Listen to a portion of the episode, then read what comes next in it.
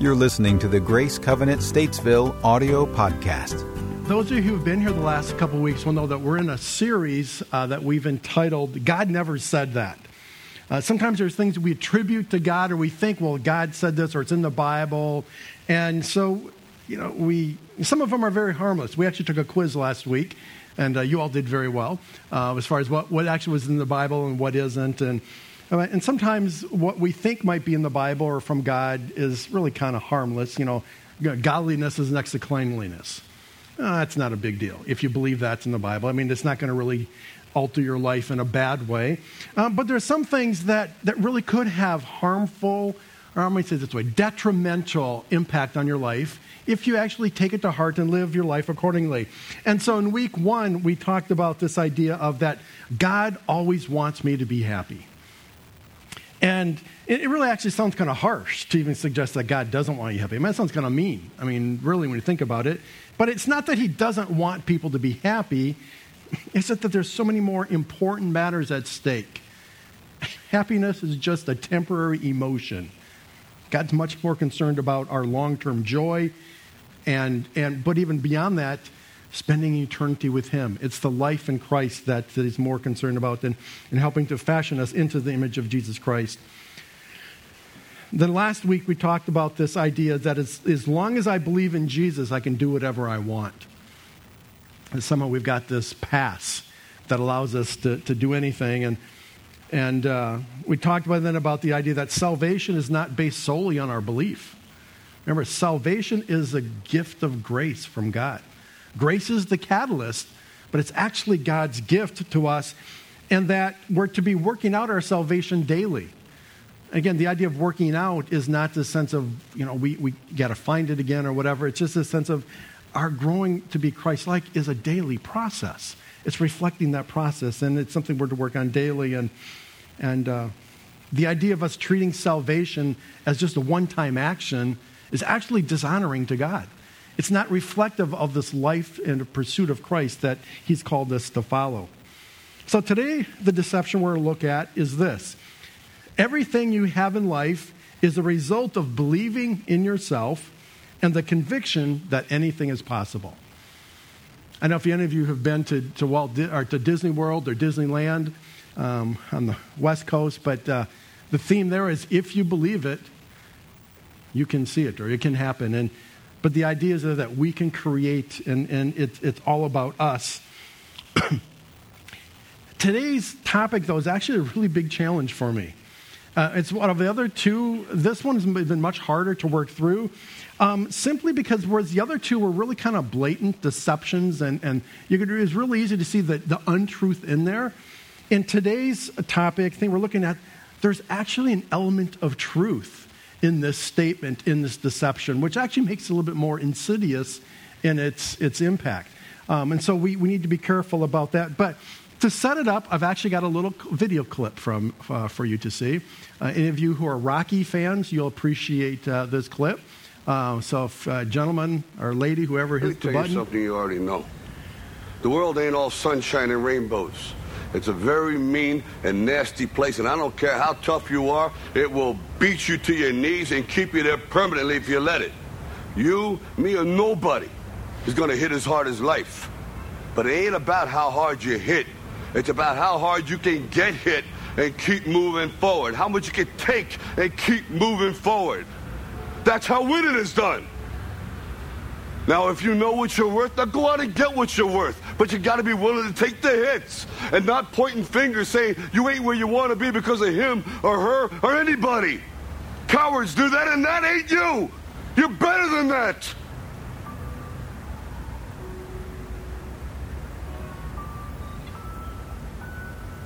I'm always going to love you no matter what. No matter what happens. You're my son, you're my blood. You're the best thing in my life. But until you start believing in yourself, you ain't gonna have a life.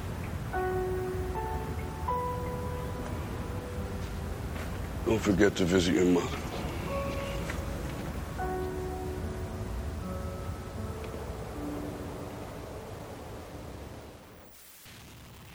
I don't know about Rocky movies, but it makes you, you just want to go out and just conquer the world.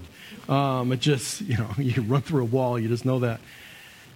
It ain't about how hard you're hit, it's about how hard you can get hit and keep moving forward.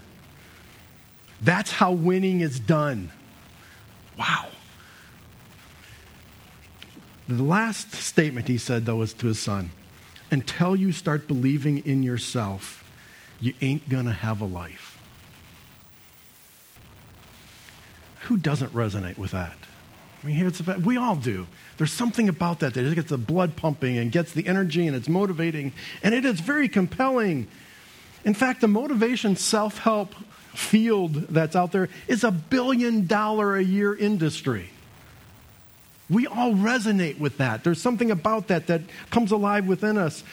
the fact is that confidence, courage, self esteem, and the desire to make a difference, these are all very positive qualities and traits that a person should have. Not just could have, but should have. So, what's the problem with believing in yourself? Well, the problem is this more often than not, at the core of believing in ourselves is the desire to be in control of our lives. The deceptive part of this belief is the underlying assumption that we are the source of control in our lives. We remove God from the equation. In reality, the truth is this you were made to trust someone else to be in control of your life. And that someone is God. As hard as we might try to prove otherwise, simply increasing self reliance and increasing self esteem doesn't work. Why? Because no matter how much we tell ourselves, I am the determiner of my own destiny. I am the captain of my ship. I can do anything I set my mind to. I can pull myself up by my own bootstraps. No matter how much we try to convince ourselves of these things are true, Every day we have to get up and look at ourselves in the mirror. And we know deep in our own heart that it's not true. We know that it, we're lying to ourselves and we're deceiving ourselves. You, me, we, we are our own worst enemy. When we attempt to live life by believing only in ourselves, we've set ourselves up for fear, anxiety, and worry. When we attempt to be in control of our own life, it's not long until we are eventually knocked out by life's hardships. Some of the other reasons why falling into the deception of believing in yourself only is so dangerous. One of them is that it's an attempt to become your own God. I don't know if that's anything we do intentionally, but the temptation has been a challenge for all of humanity. Since the beginning of creation, Adam and Eve, we see that there's this desire, this deception. In Genesis 3, we see the story of Adam and Eve. Excuse me. They're in the Garden of Eden, and God has told them, You can eat anything you want. Anything you want in here, you can eat, except for there's one little tree that's kind of in the middle, and you need to stay away from that one, and because you will die if that's the case. And we know in the story, a serpent comes to them and has this conversation, and he says, Well, you know, won't die. But then he says this For God knows that when you eat of it, your eyes will be opened, and you will be like God, knowing good from evil. And you will be like God. What a really amazing statement. And again, I don't think it was anything overt and anything evil in their heart. I think it was just this, this sin nature, this something that's really appealing and intriguing about living life on your own terms. Living life the way you want to live it. You don't care what anyone else thinks. It's about what you think and what you want and what makes you happy. And this desire was so strong that it caused Adam and Eve to choose the words of the serpent over the warning from God. Think about that. You are living and walking, talking with God, the creator of all of the universe. And you're willing to turn your back on that because of the power of this deception. And we know that story didn't end well. And we're still dealing with the implications of that today. Another reason why this deception is so dangerous is that it's an attempt to dismiss our need for God. Whether we intend to do so or not, when we try to live our own life on our own, we are saying that we do not need God. We can do it ourselves. We're good. And this was a constant problem for the Israelites in the Old Testament. I know in your worship God, there's a reference there to Judges, but really for the whole Old Testament, time and again, they turned their back on God. And they tried to live life on their own terms. In fact, I think you could sum up the entirety of the Old Testament with this You can't live life on your own, no matter how hard you try, you can't do it. Now, remember at, at the very beginning, I said this was a little challenging because there's some truth in this, and there's a little bit more to it than we need to give some sense of balance. And this is one of those areas. So this is one of those points where it's an, we're talking about an attempt to dismiss our need for God. Let me set up this way. Um, there's one time I was in a conversation with someone, and I was describing to them just some of the things I was dealing with and, and some of the things I was struggling with. And they made this comment to me You need to stop living in your own strength. Anyone ever said that to you? Or maybe you've said it to someone else? It sounded really serious. You know, and there's obviously it sounded kind of very spiritual and but I remember looking and I said, what does that mean? They couldn't really give me an answer. You know, which I thought was interesting because they're giving me this really profound advice, but they didn't even know what it meant. They were giving it to me. And so, are you saying that I just need to sit back, do nothing, and just say that God's going to take care of it for me? Or that is that what you're saying? And because the implication of that is that you know they're to, to have any effort is to show lack of faith. That if I really trust God, I'll just sit back. And so likewise, if you're looking for a job, you know, well, if we're just going to rely on God and we're not going to do this on our own efforts, well, I'm just going to sit back and God's going to bring the job to me. I wish. I mean, seriously, that would be really cool. But those of us who have gone through that know that no, that's not how it works. You've got to go out and look. You've got to talk to people. You've got to network. You've got to put in applications and go to interviews. And this idea that to be, to, to, um, to not, to, to stop living in your own strength is not this idea that we need to just stop living and stop acting. Because the, the Bible certainly doesn't talk that way, and there's, there's a whole lot more to it than that. And so I came to this conclusion. The Bible never criticizes effort. Fact, it actually ex- ex- extols that, and that's what we want. And if you don't eat, you know, if you don't work, you don't eat. Then there's a lot of things in there about effort. But what it does criticize often is the heart behind the effort. Are you doing this out of fear? Well, let's deal with that. Are you doing this out of selfish ambition? It's not the effort in and of itself, it's the heart behind it. So, again, if you're looking for a job, and just for me, that's the one where a couple seasons of my life where I've wrestled with this what does this mean to, to be trusting God? And how do I balance the idea of trust and work and effort? And so here's where I've come to. I said, for me, I need to do everything I know to do. You know, I'm looking at all the websites, I'm networking, I'll meet with anybody, anytime, anywhere, any place. I just, it's about trying to find that. But I go to bed sleeping very peacefully every night, knowing that my future is in God's hands.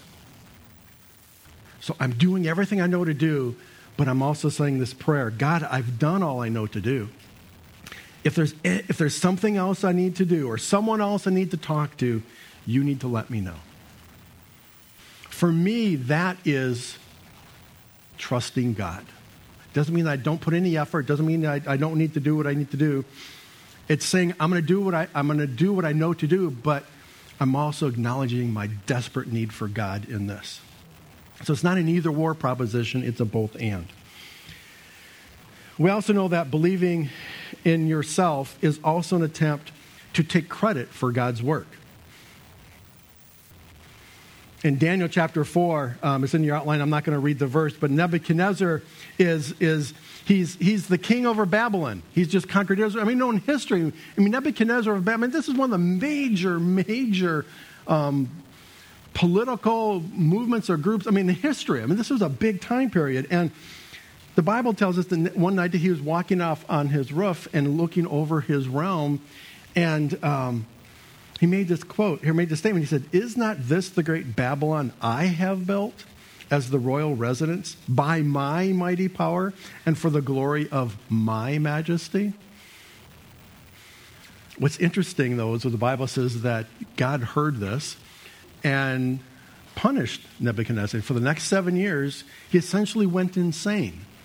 He left, the, he, he said that he lived like an animal. He ate grass, his beard grew, he, he didn't have a shelter, he lived in the wild, didn't cut his nails until he came to the point where he could once again recognize God. And then later on in that chapter, it says, after seven years, his sanity returned. And Nebuchadnezzar says, Now I, Nebuchadnezzar, praise and exalt and glorify the King of heaven, because everything he does is right and all his ways are just. And those who walk in pride, he is able to humble. So, note here, too, we need to actually put a little balance. Because the fact is, Nebuchadnezzar was involved in the building of a great kingdom. I mean, it wasn't like he just sat and it all kind of just grew around. I mean, he was involved in the process. Um, have you ever heard, maybe you've observed, maybe, maybe you've expressed this, but someone has given someone a compliment and they say, Oh, that wasn't me, it was God. And it sounds, again, really spiritual, and, and really, that's kind of false humility. Because it was them. And I understand, I understand what they're trying to do. They don't want to be prideful, and I get that. What Nebuchadnezzar did was boast. And he took credit for everything. That's really bad, and that's not good. And, and that's never something we want to do. But false humility isn't really a good response either.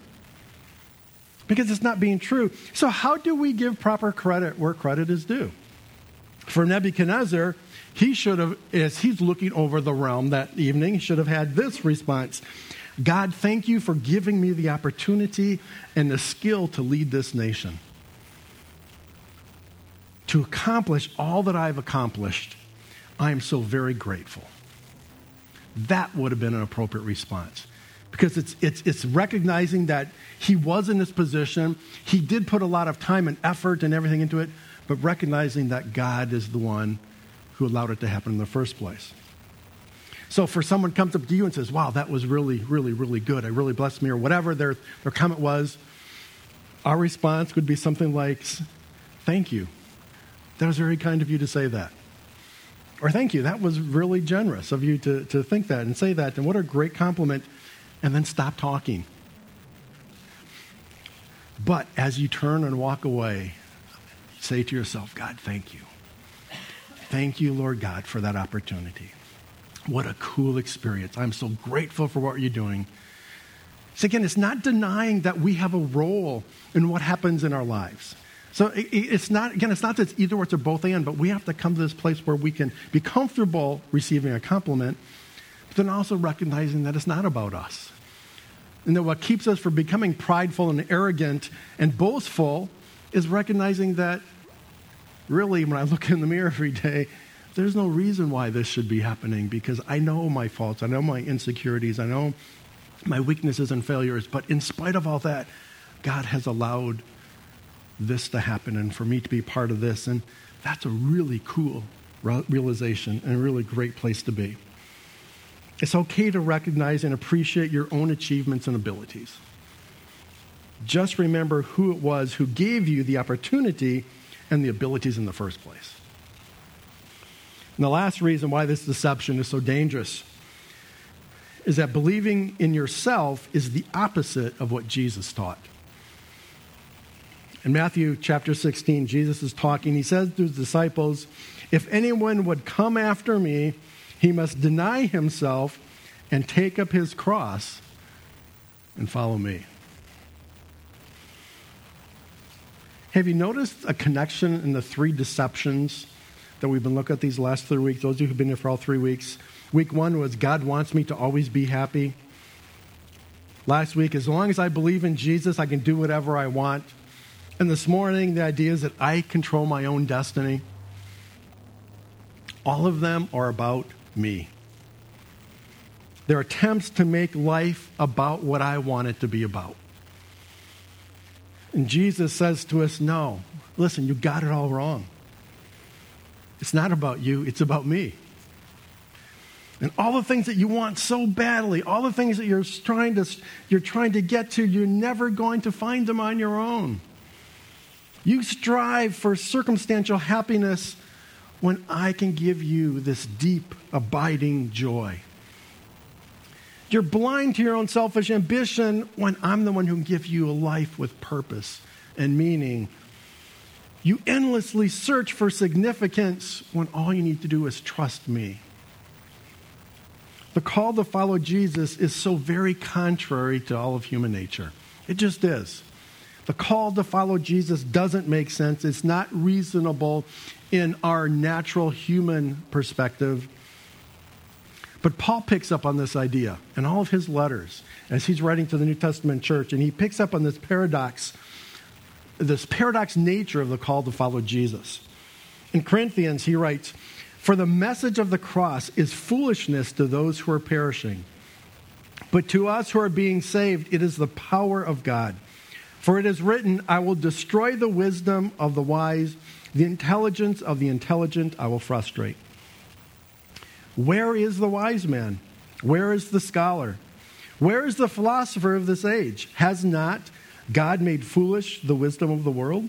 For since in the wisdom of God, the world through its wisdom did not know him, God was pleased through the foolishness of what was preached to save those who believe. Basically, and I've heard this is that the kingdom of God is an upside down kingdom.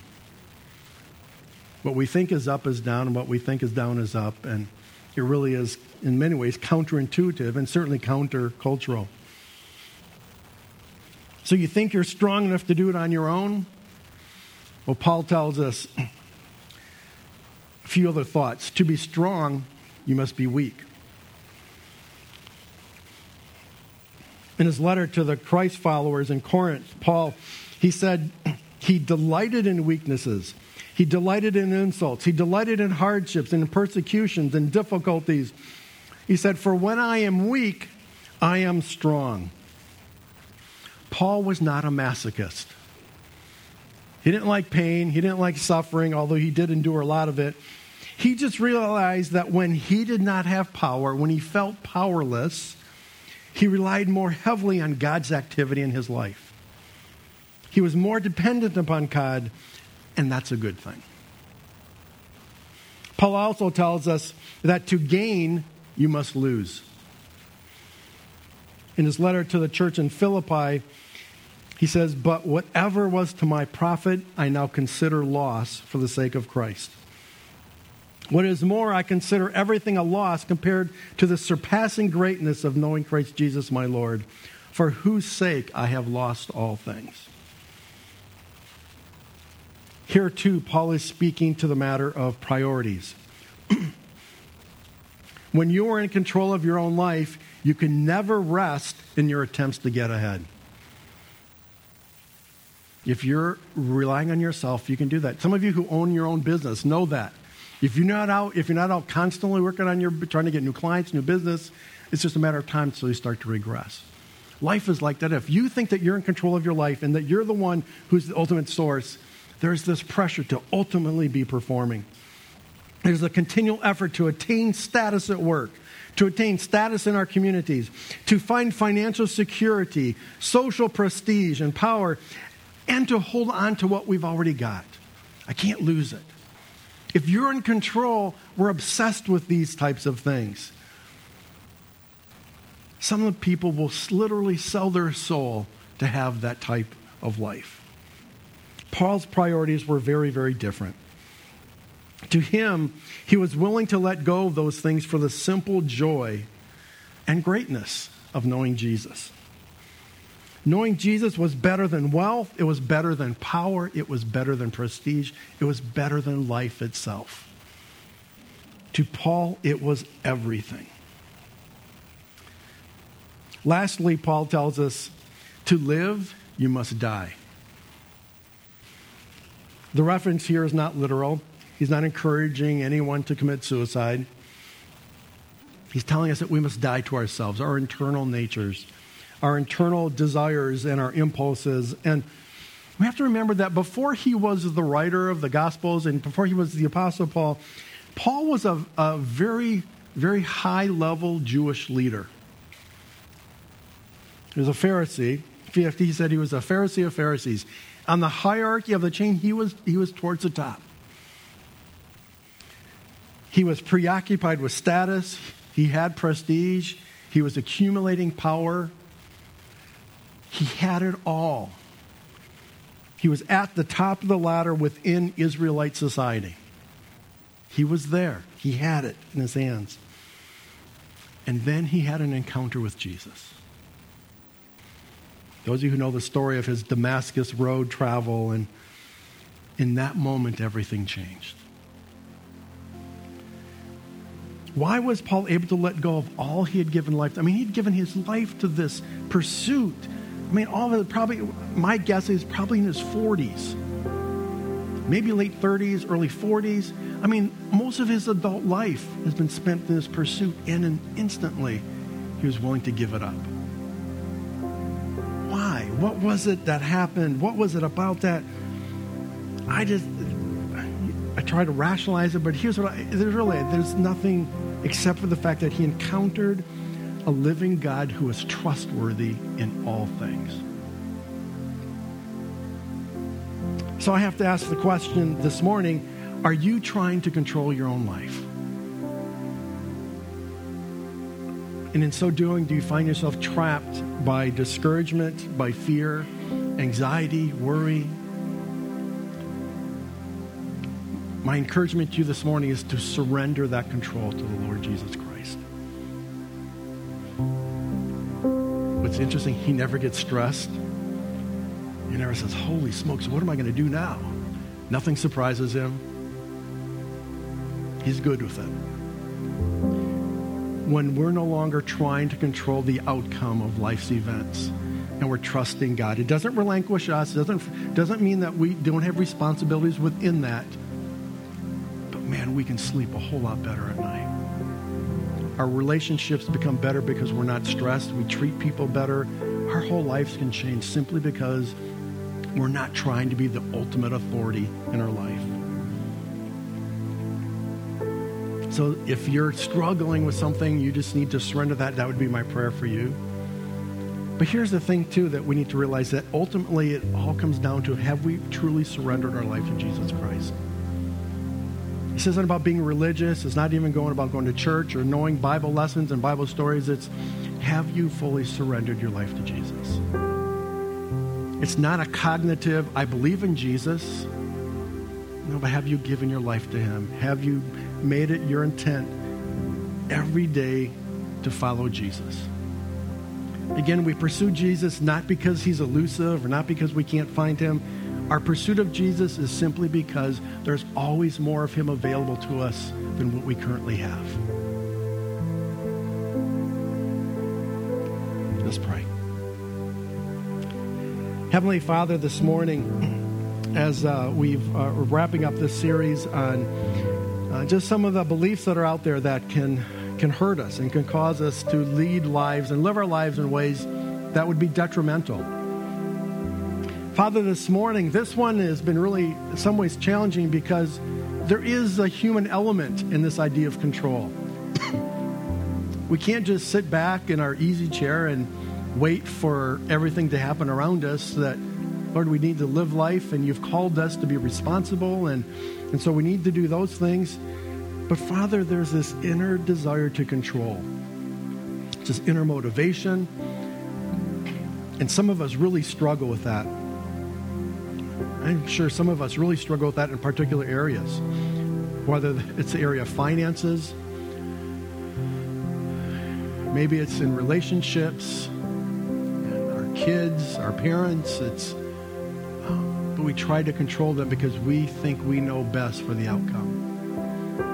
Lord, my prayer is that for those of us who might be struggling here this morning, that uh, again, that they would continue to work that out and what that means and be the best they can be in that area. But Father, internally, they can find peace knowing that they're not responsible for the ultimate outcome. They need to do their part, but God, it's yours. And if they've fully given that to you, if they fully surrendered that issue to you, or they can be at peace and they can be at rest.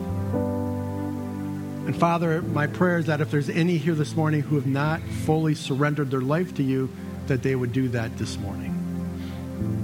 That we have to do that first. Before we can surrender the elements and the aspects of our life, we actually first need to surrender our life to you. So, Holy Spirit, as you are speaking to us this morning, my prayer is that there would be courage and boldness and honesty to acknowledge those things we might be holding on to, and then the courage and boldness to uh, let them go. And Father, the ability to trust you. And Father, in turn, may we find the freedom and the joy that we so desperately need. With heads still bowed and, and eyes still closed, I'm going to ask if there's any of you who this morning just, you know, I'm really struggling with something today, Sam, and I, I would really appreciate your prayers. If you would either just look up at me or raise your hand and thank you. Thank you. Anyone else? Thank you. Thank you. All right. May God's peace and freedom come to you right now in the name of Jesus. May you find freedom in Him. If there's anyone here who would say, you know what, Sam, I've never really surrendered my life to Jesus, and I really want to do that. My whole life, I need to surrender. Any here this morning that would say, that's me. If you would let our eyes meet or raise your hand, I can see that, or let me know.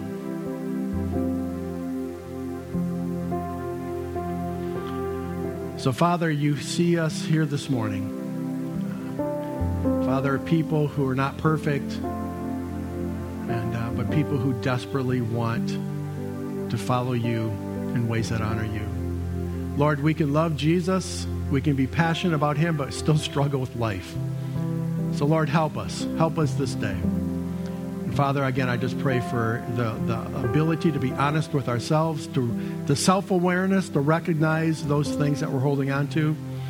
And then, Father, the courage and boldness to let go. Lord, give us that ability, I pray. Jesus' name.